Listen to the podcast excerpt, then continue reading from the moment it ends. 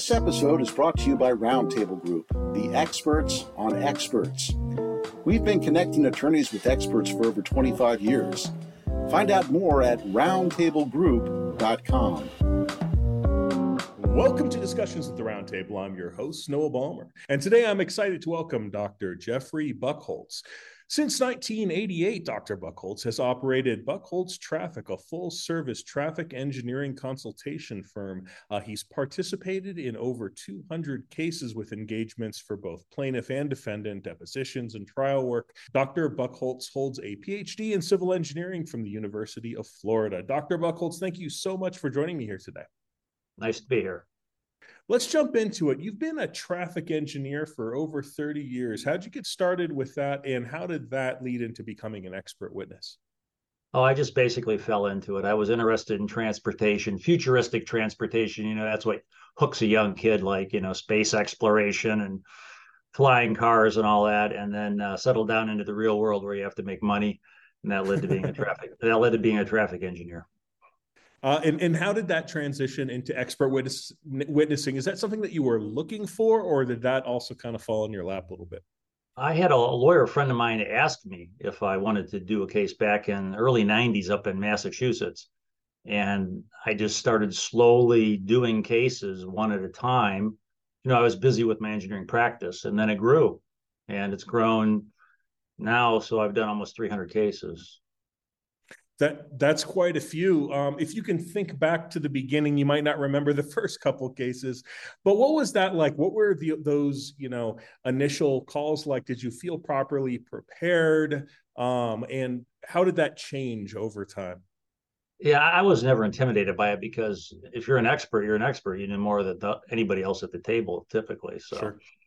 uh, that was never a problem. I've always had good communication skills, so that helps in this field what does it mean to be an expert in your field? Is that something that you you know are you always learning? Are you going to seminars or is it more static than certain other fields?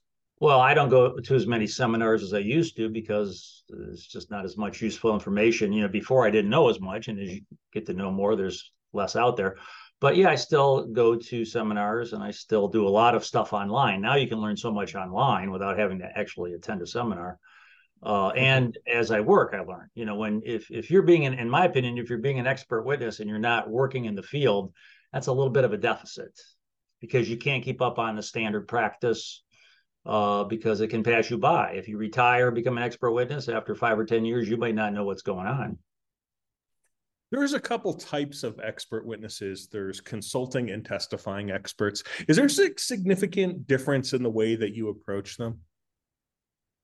Well, I mean, my big separation is between people who do it full time, so they rely on expert witness work, and others like me who do it as basically part time as a as a attachment to my engineering work because I really just call balls and strikes. When I'm contacted by a lawyer, sometimes I tell them what they want to hear, sometimes I tell them what they don't want to hear, but I I give them the good, the bad, and the ugly and what I see. Whereas somebody who their livelihood's dependent upon it might tend to look at the case the way the lawyer wants them to look at it. So I think there's a plus in practicing in the field besides just staying up on the material. Do you think that there's uh, a lot of ethical issues in being an expert witness? Do you find that attorneys often are uh, you know nudging you to say things in particular ways or to put things in a particular course, manner in your report? Of course, their objective is to win. They're, they're out to win. Uh, my objective is to tell the truth. So sometimes those two don't go together. And uh, but you try to do the best you can for your client, but sometimes those objectives run up against each other. There's a lot of ethical issues in transportation, uh, expert witness work. Uh, I'm sure in expert witness work in general there is. And uh, it's really surprising to me that, like here in Florida, the Board of Professional Engineers, they will not review any expert witness testimony. They've told me that. If somebody gets in as an expert witness and says something totally negligent, totally crazy, wrong off the wall, they won't discipline that professional engineer. And that's a little disconcerting to me because I think that's the place where it's most important. I mean, in the courtroom is one of the places where, or in, at deposition is one of the places where it's most important to be ethical, uh, tell the truth, and be competent. And for them not to patrol that to me is a little curious. How do you recommend that newer experts that are just getting into this kind of avoid those sorts of pitfalls? They might be in you know one of their first engagements. They're you know not quite sure exactly how all of the ethics run in in when an attorney's kind of trying keeps trying to push you or something like that. How do you um re- how do you uh navigate all of that? Or how do you recommend newer experts navigate that? Well if they're a registered professional engineer they have taken ethics classes. Almost everybody requires you take ethics classes. So it's not it's not like this is hitting them blindsided. You know, people, not just sure. lawyers, but people in the community will ask you to bend the numbers so their development goes in or so they can get something they want. You run into this conflict all the time as an engineer. And, uh, you know, if you don't adhere to your principles, you have people going into space with O rings that don't work and people dying. And that's exactly what happened in that case. And that can happen in any case when you don't sure. stick by principles. So you just you just have to it has to be drilled into a young engineer's head. You're an engineer, you're better than the normal person, and you have to act like it. Uh, let's talk about report writing. Um, you mentioned in your email that you are sometimes given way too many irrelevant documents when you're first engaged. How can on one on one side attorneys ensure that they're only sending what's relevant or mostly what's relevant. And then on the other side what's your process of kind of weeding through it? Well it's often in a case especially when D- dot is an opponent and they're you know suing the DOT or, or something that's related to the DOT. Maybe they're suing a contractor that worked worked on a DOT job and they request the file from DOT. Oh my God, they get a data dump you wouldn't believe. They get soils reports, they get environmental reports, they got things that got nothing to do with the accident that occurred. So it would be in their best interest to have some uh, person who's inexpensive at their company, that, but has some intelligence to go through and sort out, get rid of the soils reports, get rid of before they send the disk to me. But often they just send the whole darn disk to me. What do I do? I try to look through as quickly as possible and say, okay, those are soils reports. I'm not going to read through all of those. I know none of them are of any interest. So uh, they can save themselves some, but I, but I still have to look. So it takes a little while right. to look. So to make sure that there's not some golden nugget stuffed be- between the soils reports, which I have found. So if they go through and sort that out before they send it to me, they'll save themselves some some time and money. And again, when I get it, if I see that hasn't been done, I try to sort through as quickly as possible. You also mentioned that your overall report writing strategy is pretty straightforward. Uh, once you've decided which documents are relevant, um, walk me through your process, um, and and in what capacity do you involve the attorney during the report writing process? Well, well, I've had attorneys like send me the letter. Here's the letter. You know, it's like okay, nice. I'll, I'll read that, but you know, I I'm starting on my own here. You know, I don't want. Uh, I I'm not going to like just sign your letter or edit your letter. So sure. uh, I uh, start on my own, and uh, at first I list the pertinent re- uh, things I've reviewed. I've reviewed a lot of things, some are not pertinent. I list the pertinent things I reviewed, just a bullet point order. And then I list the observations that I've obtained from those, not conclusions, observations. And basically, okay. the observations state okay, the accident occurred on this date, here's how it happened, here, and here are all the relevant issues regarding it with no conclusions. And then my third section is based on those observations. Here are my professional opinions. I do it in those three steps, and and all of us expert witnesses uh, include this, you know, disclaimer that if any more information becomes available, our opinions might change. How about just the kind of tone and editing, things like that? Who are you writing this report for? Because you obviously have a an engineering background, you have technical knowledge. How do you uh, put that in a way that laypersons understand, uh, you know, what you're getting at, where you're driving at? Well, in my field, it's not so difficult because I'm usually not conveying the details of a highway capacity analysis and peak hour factors and, you know, turn adjustments. That thing would confuse a, a normal person, but that's typically not involved in expert witness work. Typically, uh, it's an it's a traffic accident and people understand the issues involved. So I don't really usually have to translate highly technical stuff into simple things. Now, when sometimes when we go before an arbitration board, which I've been in front of, you know, and you're it's some con- contractor dispute, that can get more technical, and it's it's it's cannot cannot be easy to convey to an arbitration board uh, the, the, technical aspects. But I, I try to simplify it as much as possible you know, sometimes you can, sometimes you can't. You handle a fair number of projects uh, simultaneously. How do you manage your time? Do you use software? Do you have an assistant? You know, what's your method to keep everything together and make sure that, you know, you're getting everything done by the various deadlines that are involved? I do it all myself. The good thing about expert witness works is, is there's hardly ever really any deadline. I mean, the deadlines in expert witness work are easy compared to the deadlines I have to meet in my, you know, preparing traffic studies, designing traffic signals, doing signal timing. That that has real deadlines. Expert witness is usually can if you can get it to me in three weeks, that's great. You know, if you can get to me in a month, that's great. And usually that's plenty of time. So but the way I do organize, uh, I do it all myself. I have a, I have one assistant. If I need a CAD drawings, he does the computer aided drawings. Uh, but besides the drawings, I do it all myself. I, you know, word process everything. I do have a spreadsheet of all my jobs, both both expert witness and non-expert witness, that I refer to constantly. That ex, that spreadsheet has the job number, the job name, the client, when it started, when it ended, and the amount, you know, the amount of money that if it's a fixed sum job, you know, whatever's whatever's there, that's all on the the spreadsheet. So I can refer back quickly and kind of see the job in a summary, and I can see all my jobs in a summary. Uh, and if there's a deadline, I can put that on there as well. So I have this uh, Excel spreadsheet I use a lot. Uh, while most cases don't make it all the way to trial, you have had a fair number of depositions and some trial experience as well. How do you prepare for getting grilled, and uh, what part does your attorney play in that in that kind of preparation? Do you do any mock cross examinations, for instance? I've never done that. I've never done any kind of mock anything. Uh, I just re, you know refresh my memory with the file and answer the questions. And uh, in these kind of depositions, it's not like a criminal deposition where you know like say as little as possible. In these kind of depositions, typically they want me to explain our position. You know the position that I've sure. taken.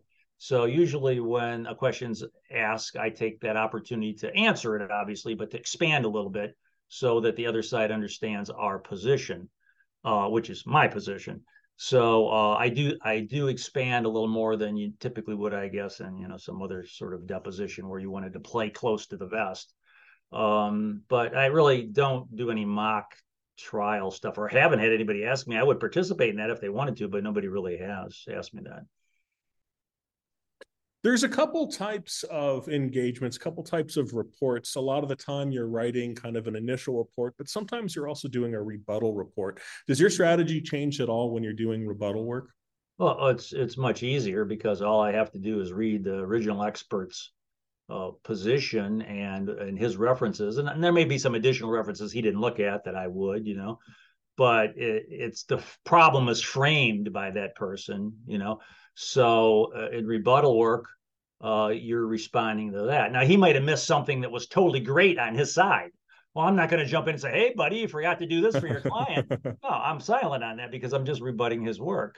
But sure. and that happens. So it's it's easier because you're just responding it's more contained than if you have to develop it all on your own. So it takes less time typically to do rebuttal work. And in fact, I tell clients, I'll say, hey, don't have me do anything until, you know, if, if they're on the defense and I do work for both the plaintiff and defense, let's not do anything till their expert produces a, a, a opinion because, you know, balls in their court, they have to prove their case. And then when it, it saves you some money, I'll respond to their expert and it'll save you some money instead of, you know, I won't have to reinvent the wheel then is that part of the the um, vetting process when you're deciding whether or not to take a case on whether it's an initial report a rebuttal report uh, you know consulting expert testifying expert are there things that you kind of are packages that you kind of prefer to do either because they just make you more money or they're more interesting to you or anything like that I never think about money when I do a case because I'm so interested in what I learn out of these things. I mean, money's part of it, but I learn a lot being an expert witness. It helps me in my practice. Uh, but I don't really turn anybody down unless it's not in my area of expertise. Sometimes I'll say, hey, you know, I don't do that. That's an accident reconstruction guy. I'm a traffic engineer, or that's a structural engineer. That's not me. You know, so uh, I stick to the knitting. I stick to what I do best. But uh, as long as it's in that area, I will look at the case for them. Now they might not like what I have to say, and I've had many attorneys say, Jeff, you've really enlightened us on this, but we're going to let you go because we're going to move in mm-hmm. a different direction. And I understand because they're going to try to find somebody that'll back them up. But at least now they know what the other side's going to be saying. You know, it's sure. important not only to let the attorney know what's in their favor, but what's not in their favor. So if they so so should they settle? How far should they push this? Because eventually, if the other side gets a good expert witness, they're going to bring those things up. Yeah, of course. You know, I, I want to pivot back to ethics because you sent me a really interesting article that you wrote called 10 Things Ethical Expert Witnesses Say. And if it's all right with you, I'd like to just walk through some of those with you and, and sure. just kind of and, and, get your your take on these. One of the things that you said is that the initial con- consultation is free. Tell me what happened, and I'll tell you if I think I can help. Tell me about that. Yeah, but I don't charge people though for the initial talk. I mean, because I think they have a right to see whether I can help them or not and that discussion can go up to an hour you know but I, we want to get to the bottom whether i can be of help. Yes. Another thing that i found interesting was your 1 to 10 scale regarding whether or not a uh, a case is is worthwhile or if it's just going to settle. Tell me a little bit about your your 1 to 10 scale. Oh yeah, I I, I kind of do that, uh, especially when once I understand what the issues are. I will say to the attorney, because sometimes they'll call up, they'll say, I, I, I'll say, I think you got a slam dunk here. I mean, I, on a scale of one to 10, I think you got a 10. I mean, this, this was really wrong what happened here. Uh, and other times I'll say, I think you got a one. I mean, I, you know, you're really grasping at straws to try to find something that's incorrect. And most times it's, it's more four, a six, a seven, you know, I try to give them an idea of how strong I think their case is based on my understanding of it. Now. Now that could change as they become more familiar with it. So they know whether to pursue me or use me or you know pursue the case i should say. So um, i think people should do that in life. I think every statement you make you ought to give a, a percentage confidence in it. Like you know uh, you know i believe in god 95% sure or 80% sure or 75% sure. You know i i, I i'm a Detroit Tiger fan. Well, 50% of the time. You know, people if you knew what people when people said stuff, how committed they were to it, that would be helpful. And if somebody was committed all the time, 100%, 100% on everything, that person's a nut. That person's, I mean, that person is, you know, is a Jim Jones uh, convert, you know. So, because nothing, nobody knows everything 100% all the time. So the rating helps them, you know, get an idea. And again, I think in life we ought to do that. We ought to give ratings of of how confident we are in our statements skipping ahead in in your in your list one of the other ones i wanted to ask you about is uh, I don't think defendant X did anything wrong. You may want to consider dropping them from the case. That's the first time I've heard an expert witness suggest that. That's really interesting. Tell me a little bit more about that. Poor soils engineer out there taking soil borings. He gets sued. He had nothing to do with the traffic accident. You know, yeah, somebody that was doing uh, putting up the signing when the when the issue had nothing to do with signing. And if I see that pretty early on, I go, you know, why do you have these guys in the case? oh well we just you know we don't know if that i said well you know you should you probably shouldn't be in there and here's why so i try to tell them that uh, pretty quick if i can figure it out moving uh, off the ethical implications of all of this let's talk a little bit about the the um, the good relationships. What makes a positive engagement between an expert and an attorney? What are the you know the memorable engagements the things that make you guys a good team and and a successful and efficient team? Well i mean in my case i deal best with attorneys that i think uh, want to know what happened. Usually do better with uh, people that uh, kind of laid back you know they're trying to figure out what happened you know they realize that the issues are can, can be complex and they respect my expertise and uh, those people I, I tend to ha- do better with than somebody who's under a lot of pressure. Before we wrap up, do you have any last advice for newer expert witnesses or attorneys working with expert witnesses? Well, I mean, the legal system is a great thing in this country, and it, it's it's what sets us apart as an impartial legal system, and and I hope that continues to be the case that we have an impartial legal system that is blind to politics, it's blind to personal opinion, but but that goes on the facts, and uh, that's a privilege to serve in that. That's sage advice, Dr. Buckholz. Thank you so much for joining me here today. Thank you. And thank you so much to our listeners for joining me for another discussion at the roundtable. Cheers. Thank you for listening to our podcast, Discussions at Roundtable. Our show notes are available on our website, roundtablegroup.com. Subscribe today on Apple Podcast or your favorite listening apps.